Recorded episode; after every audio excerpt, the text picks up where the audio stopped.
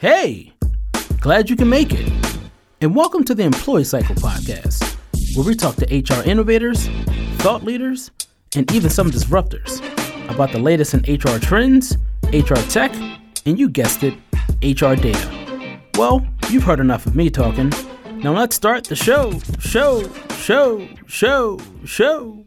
Hey, hey, and welcome back to the Employee Cycle Podcast. I'm your host, Bruce Marable, CEO of Employee Cycle. And you know us, we're your friendly HR analytics dashboard that's helping you pull all your data together from your different HR systems into one source of truth. You ask, how do we do it?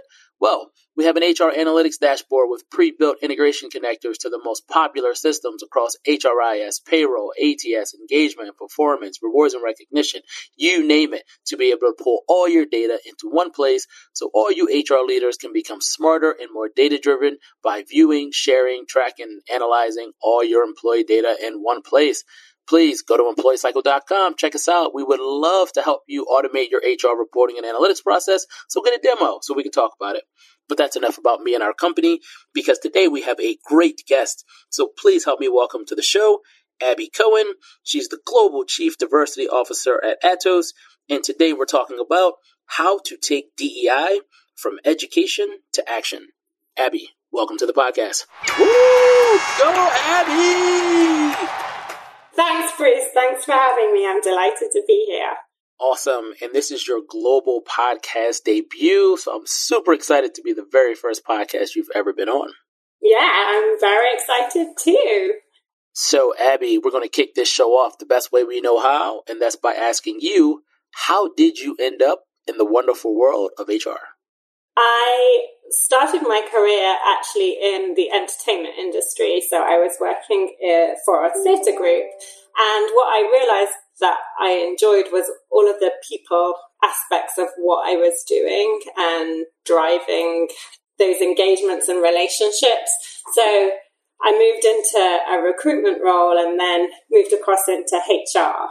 Um, so it wasn't, you know, my childhood dream when I was four, but it was something that I realized I, bo- I both enjoyed and I was good at. And so, yeah, it's, it's been, uh, the path that I followed for the last 25 years or so, and I still enjoy it each and every day. Awesome. So, Abby, today we're talking about how to take DEI from education to action. And I'm sure you have a lot of thoughts about this topic, being the Global Chief Diversity Officer at your company. So, in order to really break down this topic, I first want to talk about DEI education. What is it? Why is it important? And how is it done? Yeah, absolutely. Um, so, in terms of uh, of what it is, it really is about broadening people's understanding, their horizons, their awareness. You know, we all have our own map of the world.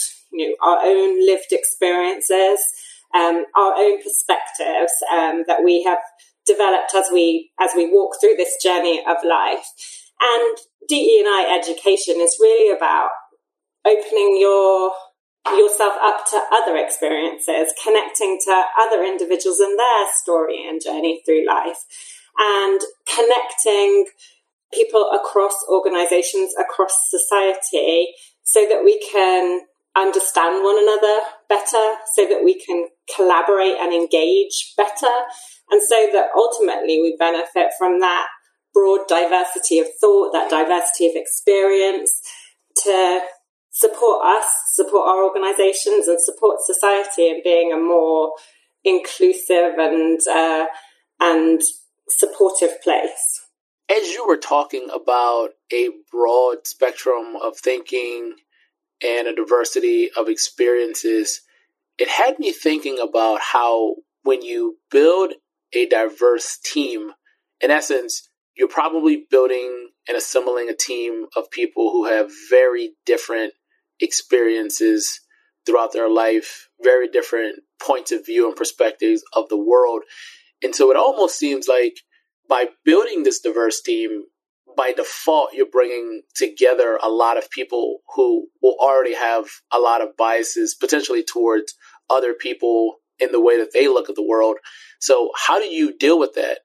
Because if you want to have a diverse team, it seems like you are creating that tension of diverse experiences. Yeah. But there has to be some common thread that brings them all together to break through those biases or different points of view. So how do you do that? Because that seems like a very difficult thing to pull together at the same time. Yeah, yeah, Bruce, you put it beautifully. It's actually really easy to build a team of like people. That's the easiest thing to do. And, and we see it happening all the time. And it's not, it's um, almost natural in terms of, uh, you know, that, that's the way that bias works. I, I filter out that that I feel afraid of. You know, that if we go back to kind of evolutionary times, I, I, I look for the for the similar and the safe.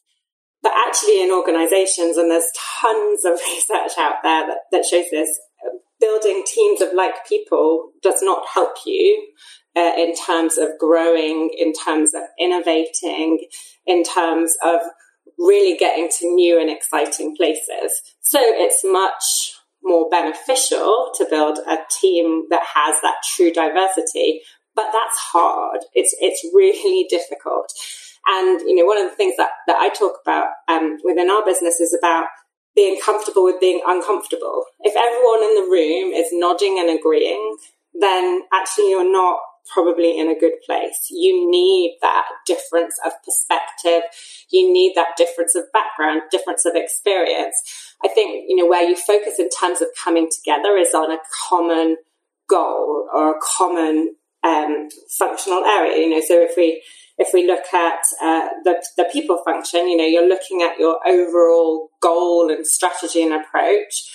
But you know the the journey that you might take to get there will be different with the different perspectives that you bring together, and and it is really important to have that level of of conflict and discussion and difference in order to come up with something brilliant. You know, you will not come up with something brilliant if we all think in exactly the same way because we've limited our scope and our perspective.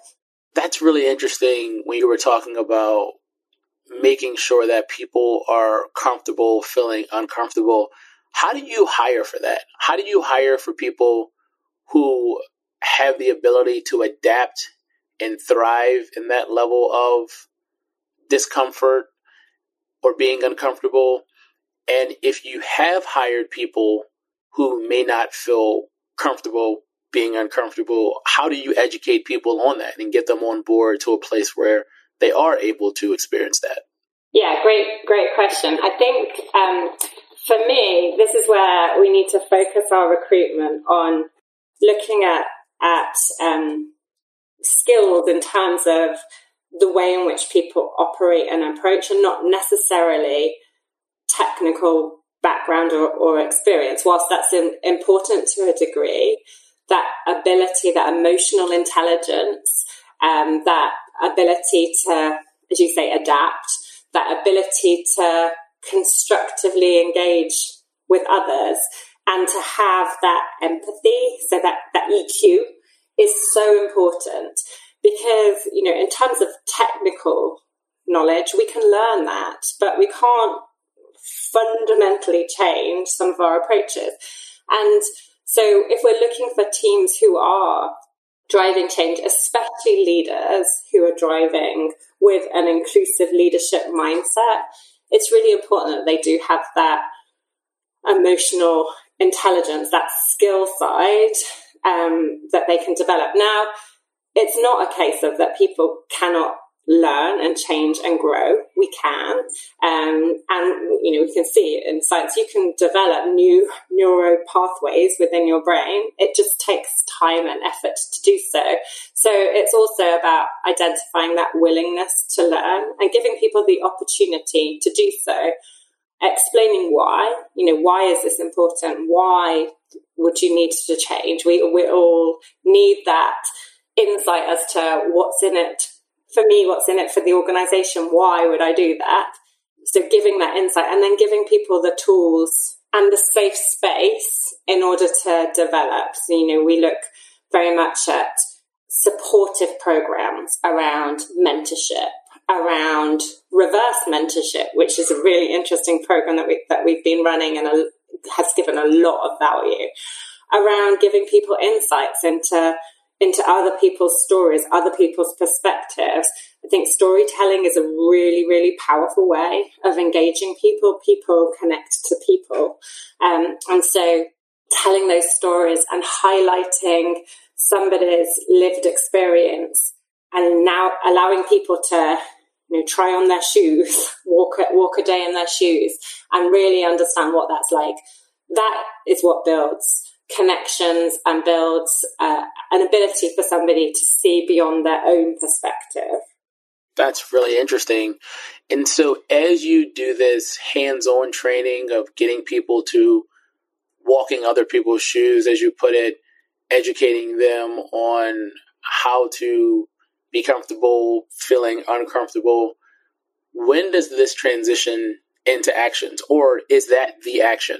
No, uh, that is part of the action, and you know, part of the action about just understanding your own bias. You know, we all have unconscious bias. Understanding what that looks like for you and owning it, having that responsibility around it, understanding yourself, you know, spending that time understanding yourself better. What kind of leader am I? Uh, what kind of leader do other people see me as? Do those two match up? If they don't, then, you know, then there's work I need to do there in terms of how I believe I, I uh, act in the world and how others see me um, acting. So there's action in, involved in that.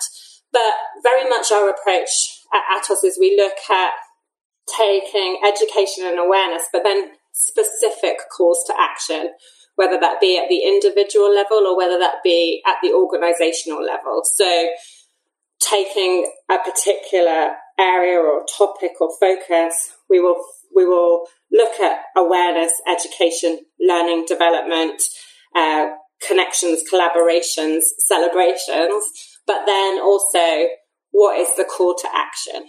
What what are we looking for our people to do? So if we look around inclusive leadership, we will we have trained and developed people on what does it mean to be an inclusive leader and dived into some of the aspects and elements of that.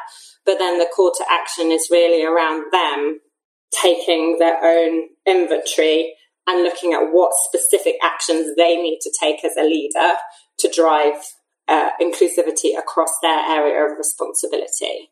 So it sounds like the actions that the HR person, the DEI person, whoever's responsible for implementing these efforts to make the culture and workforce more diverse and inclusive and equitable, it seems as though they really need to get a good grasp and hold on what does each individual person and or manager need because from listening to your experience, it looks like you're taking a very customized approach versus a one size fits all, where this is what companies need to do to become more diverse. And so this is what we're doing. And instead, it seems like you're really taking a more tailored approach.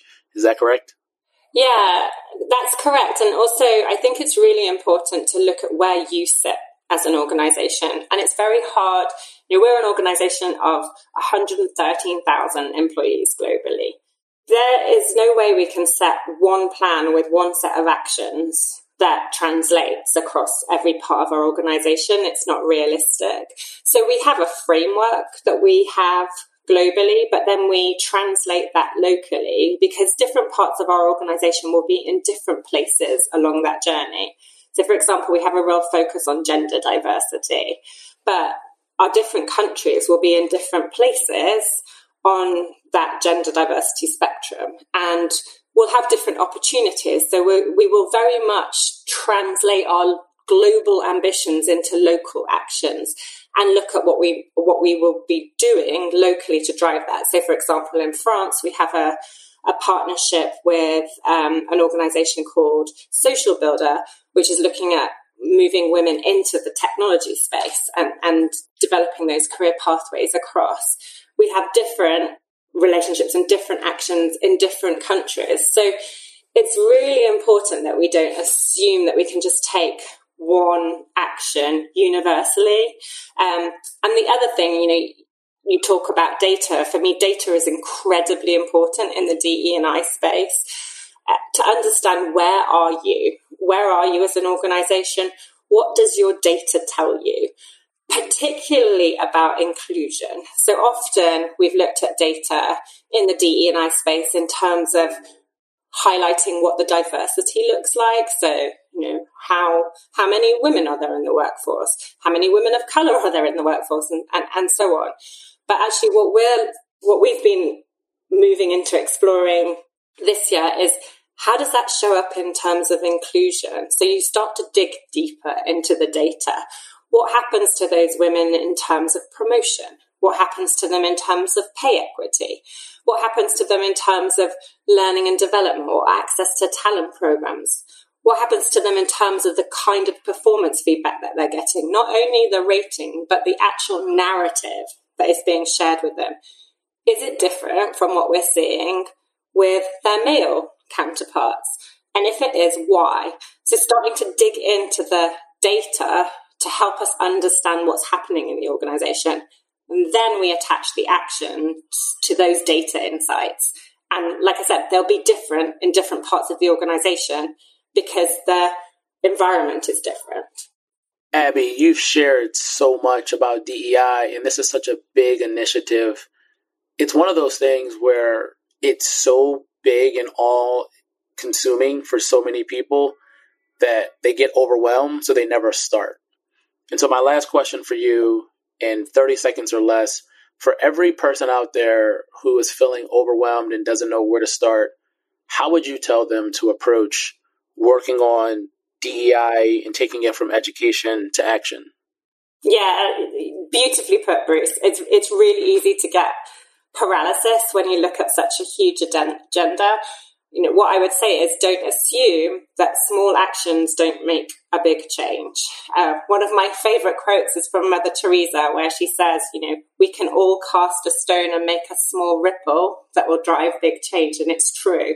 We can all take individual actions and they will drive a big change the worst thing we can do is feel paralyzed by the enormity of what's in front of us and do nothing. So I would just encourage people to take the action that they can take and encourage others. It has a ripple effect. And that's when you start to see progressive change happening across an organization and across society.